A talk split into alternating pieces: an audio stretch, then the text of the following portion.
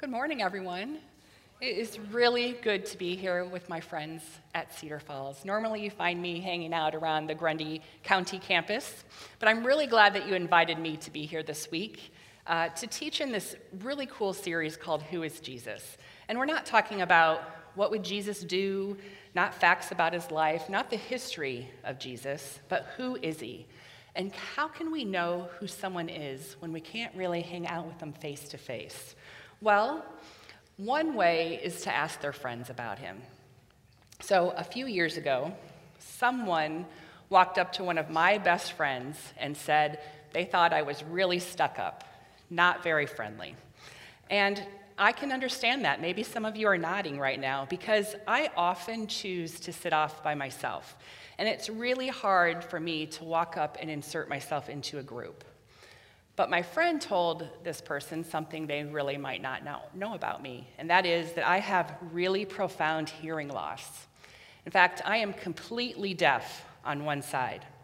And so I often don't hear people talking to me. Jeff and I had this problem like 3 times this morning. He's talking to me on the wrong side. So I just don't hear you, or even worse, I mishear you.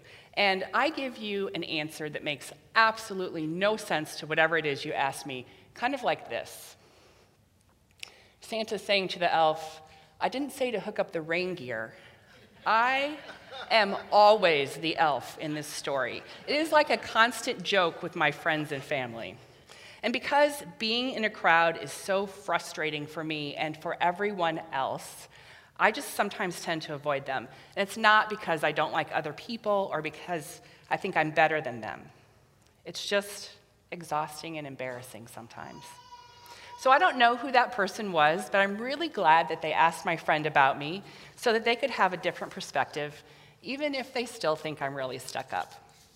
Well, Jesus had this really good friend named John, and I think, like my friends, John probably had to explain Jesus to other people too. And finally, he just wrote it all down. And so in this series, the teachers have divided up the Gospel of John, and we're using different sections of his account of his friend Jesus to help answer the question, who is Jesus? And you guys, this morning I have to ask for your help because we have been assigned this really big challenge. We're supposed to cover John 17, 18, 19, 20, and 21. 5 chapters. There is just no way I can detail all of that, right? And so I'm going to ask you to, this week, go home and engage your Bible, right? I love reading John because he's super concise and really easy to understand. And so even though we're talking about 5 chapters, in my Bible it's only about 10 pages, so I know you can do this. But we're going to pick up John's account in chapter 17. And Jesus is with his disciples in the upper room at the Passover feast, or sometimes we call this the Last Supper, right? Jesus is teaching, and he's praying with his friends for what he knows will be the very last time before he's going to be arrested and crucified. So as Jesus is about to start the most difficult part of his earthly life, what does he do first? He prays. In fact, all of chapter 17 is Jesus praying. Jesus, God the Son, praying. That is really an amazing picture, and I don't think it's something we should read too casually, so we're going to really dig into this. And we're going to start with verses 1 through 5. Jesus prays this.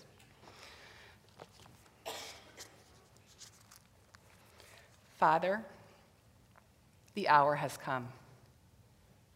Glorify your Son, so that your Son may glorify you. For you granted him authority over all people, that he might give eternal life to all of those you have given him.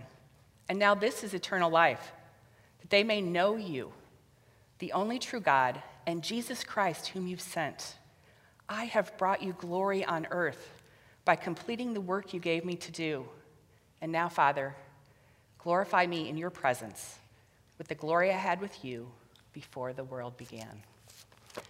Now, one thing I like to do, even though these are Jesus' words and there's no words more beautiful than his, for me, it's helpful to rephrase when I read into my own words. So that's what I'm going to do for you now.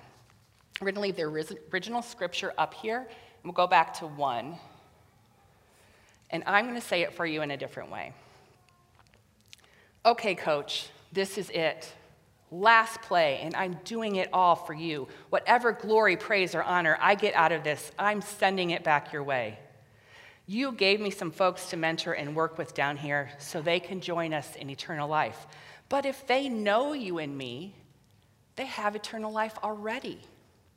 You gave me a job, and I finished it all for your glory.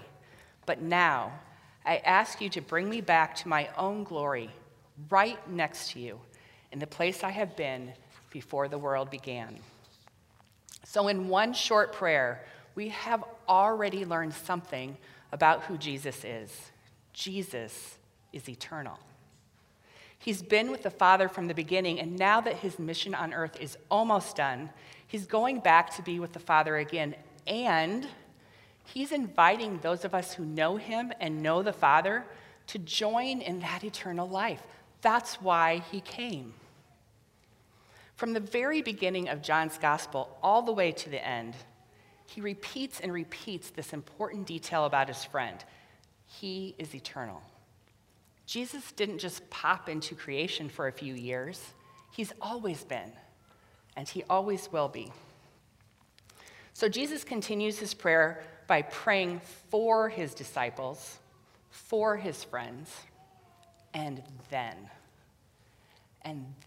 John records the very last part of the very last prayer before he's arrested. Now, can we just stop here for 1 second? Have any of you ever been in a situation where you hardly had any time left? Like, I have 20 questions left on the ACT portion of the math section, and I realize I only have 5 minutes left. What do I start doing? Just filling in the bubbles, right? Or have any of you ever forgotten that friends are coming over until like 20 minutes before they're supposed to arrive? I guarantee you, in that 20 minutes, you could care less about unimportant stuff like dust, right? You're only doing the most important things, like, do I have toilet paper in the bathroom? Do I have dirty underwear lying around? Can I light a candle fast enough to cover up the smell of fish that I just cooked for dinner? Oh no, I'm pretty sure I just heard the dog puke in the living room. Right when time is running out, you only do the most important things. So if you were Jesus and you were about to be arrested and crucified with time running out for one last prayer, what would it be? What would it be? Well, obviously, I'm not Jesus, and I made myself write down the very first thing that popped into my head, and here's what I wrote. Please, God, disconnect my pain receptors. But here is what Jesus actually prayed. It's in John 17:20.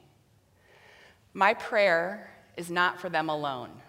He's referring to his disciples. That's the them in this statement. My prayer is not for them alone, for my disciples. I pray also for those who will believe in me through their message. I pray also for those who will believe in me through their message. That's us.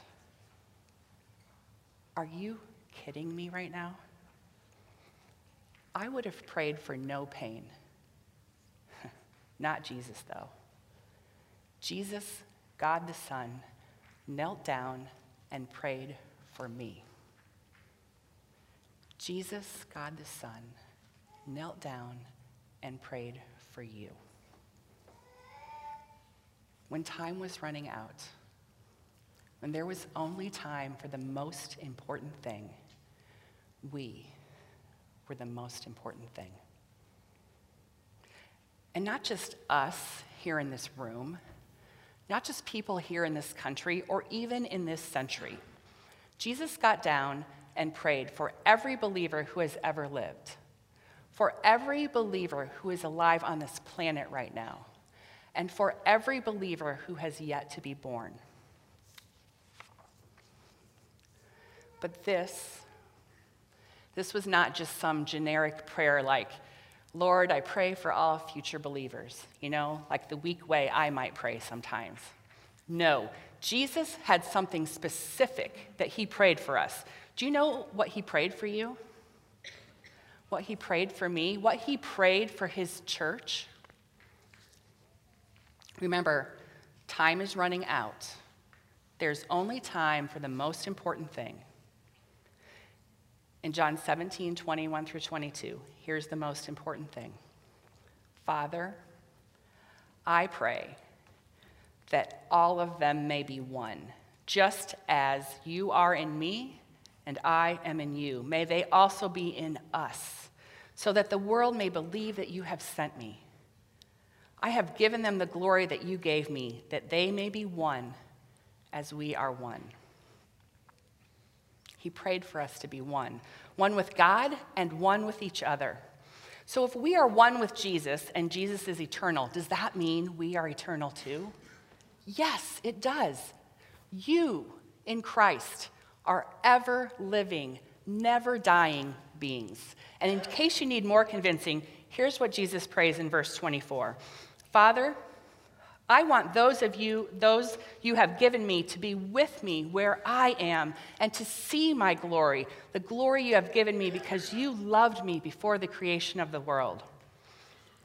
Wow.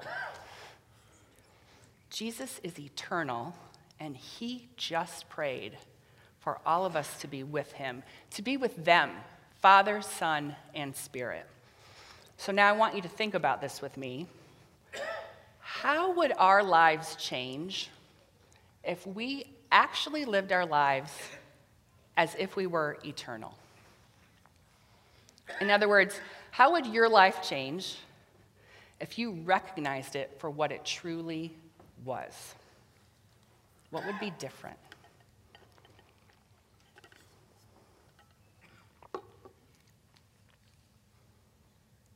If we lived our lives as the eternal beings Jesus invites us to be, how would we act differently, think differently, react differently? Would our priorities be different? Like, do I really need to work so hard to try to look 10 years younger if I'm going to live to infinity anyway?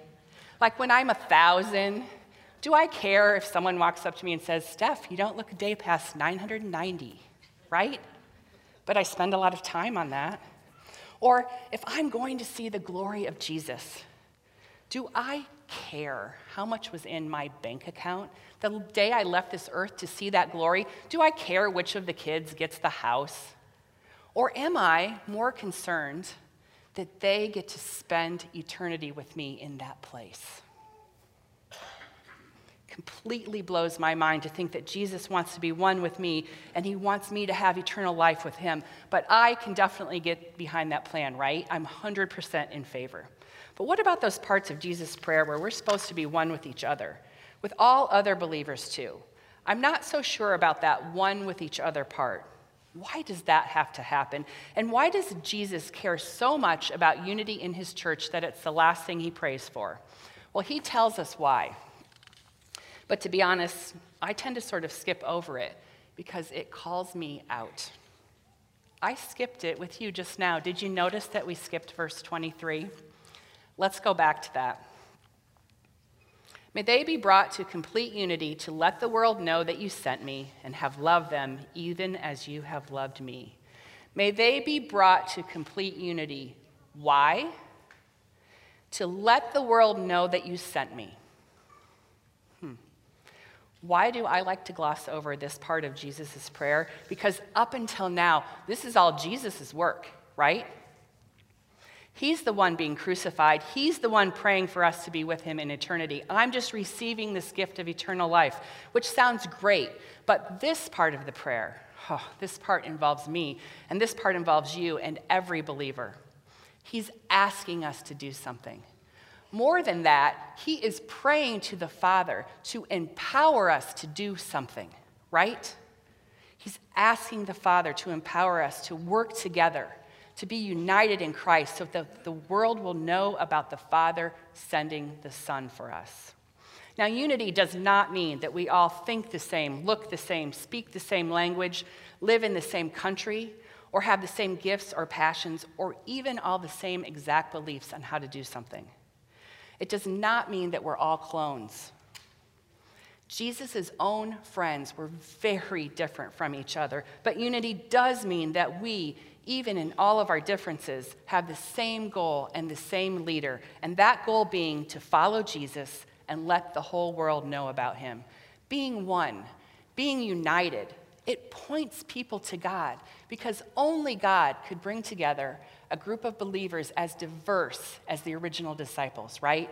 As diverse as Orchard Hill Church, or as diverse as believers around the world, to one common purpose: to let the world know who Jesus is. I think I have work to do here. Do you? That's why Jesus' prayer for unity makes me kind of uncomfortable. In the context of eternity, I can let some pretty silly things separate me from other believers. I don't like how we collect the offering. The service time got moved in Grundy County, and it's so inconvenient for me to come 30 minutes later or 30 minutes earlier to church service. The teacher today is not my favorite, so I'm not going to worship. Why do they let Steph teach anyway? The music is too loud. The music's not loud enough. We just sang that song last week. I hate that coffee can be brought into the sanctuary. Baptism should only be done one way. Our church should be most focused on you fill in the blank. I didn't agree with the protocols during the pandemic. Communion should be done this way and not that way. How attractive is my disunity to someone seeking God? And how heartbreaking when Jesus' last prayer was for us to be united. I'm going to work on that. So in Christ, we're invited to be eternal beings, part of a unified body of believers sharing in the work of Jesus. And anyway, Jesus is doing all the heavy lifting.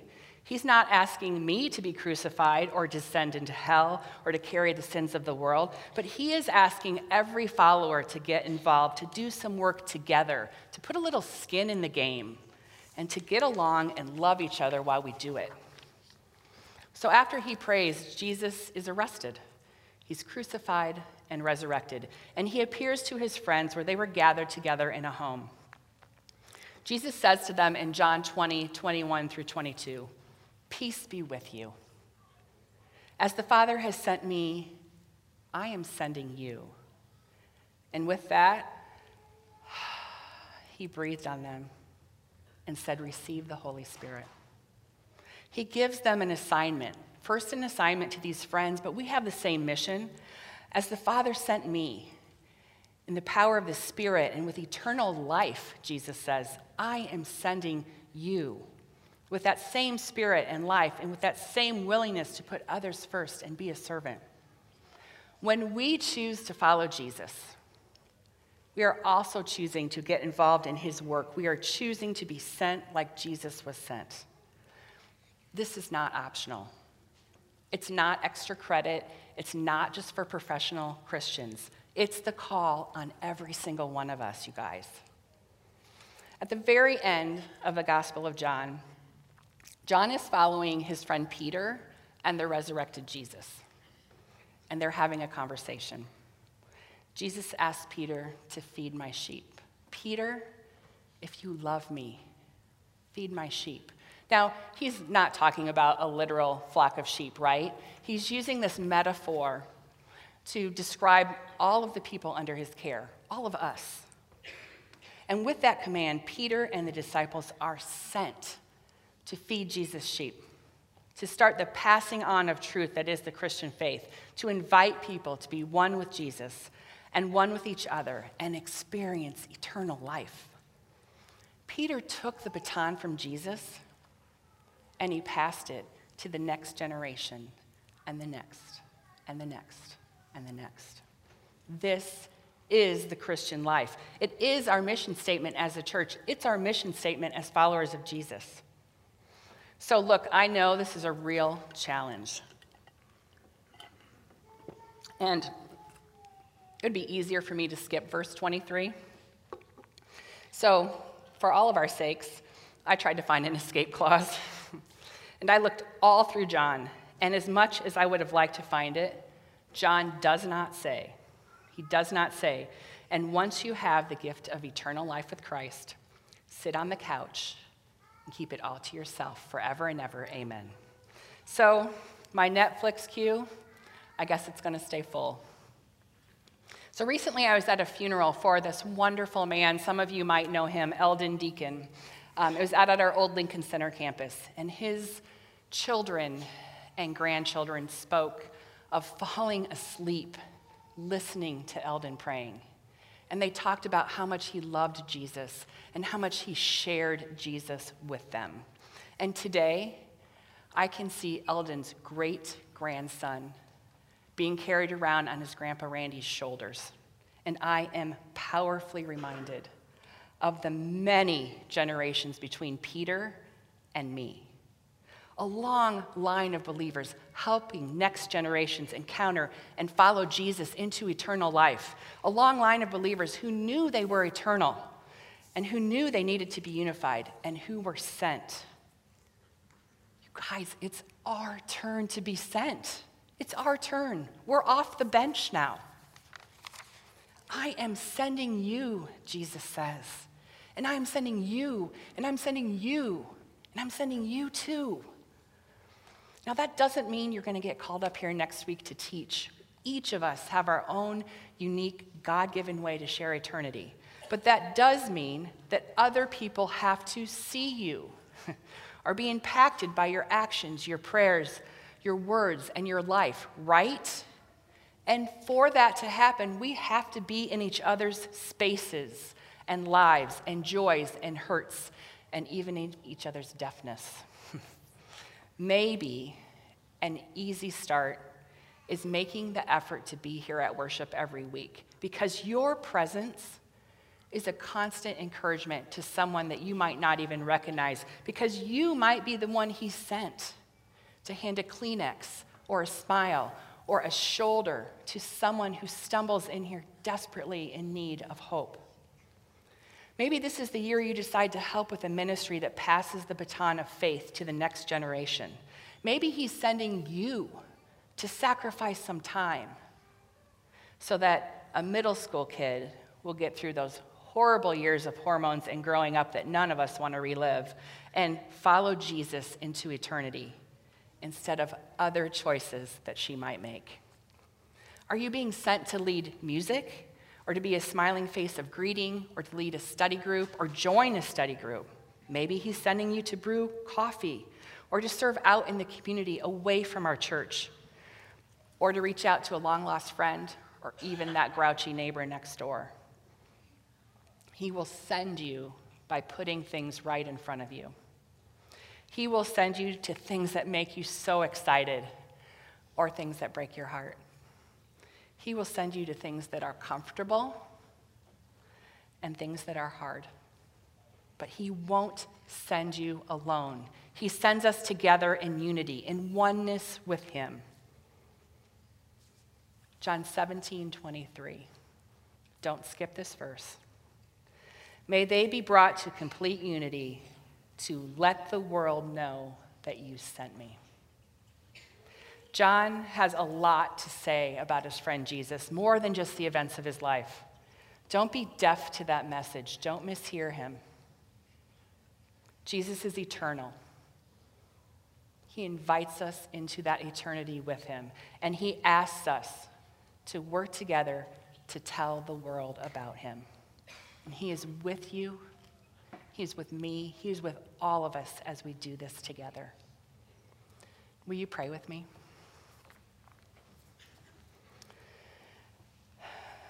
Jesus, thank you. Thank you for the invitation and the gift into eternity. Thank you for sending the Spirit to help us. Thank you for community that you give us. Father, Son, and Spirit, you live in a community so one that we can't even understand it, and I ask that you forgive us when we fail to try to live that way. Help us do that better. Thank you for friends like John who understand us and explain us to other people. Give us the courage now to go out and fulfill this mission.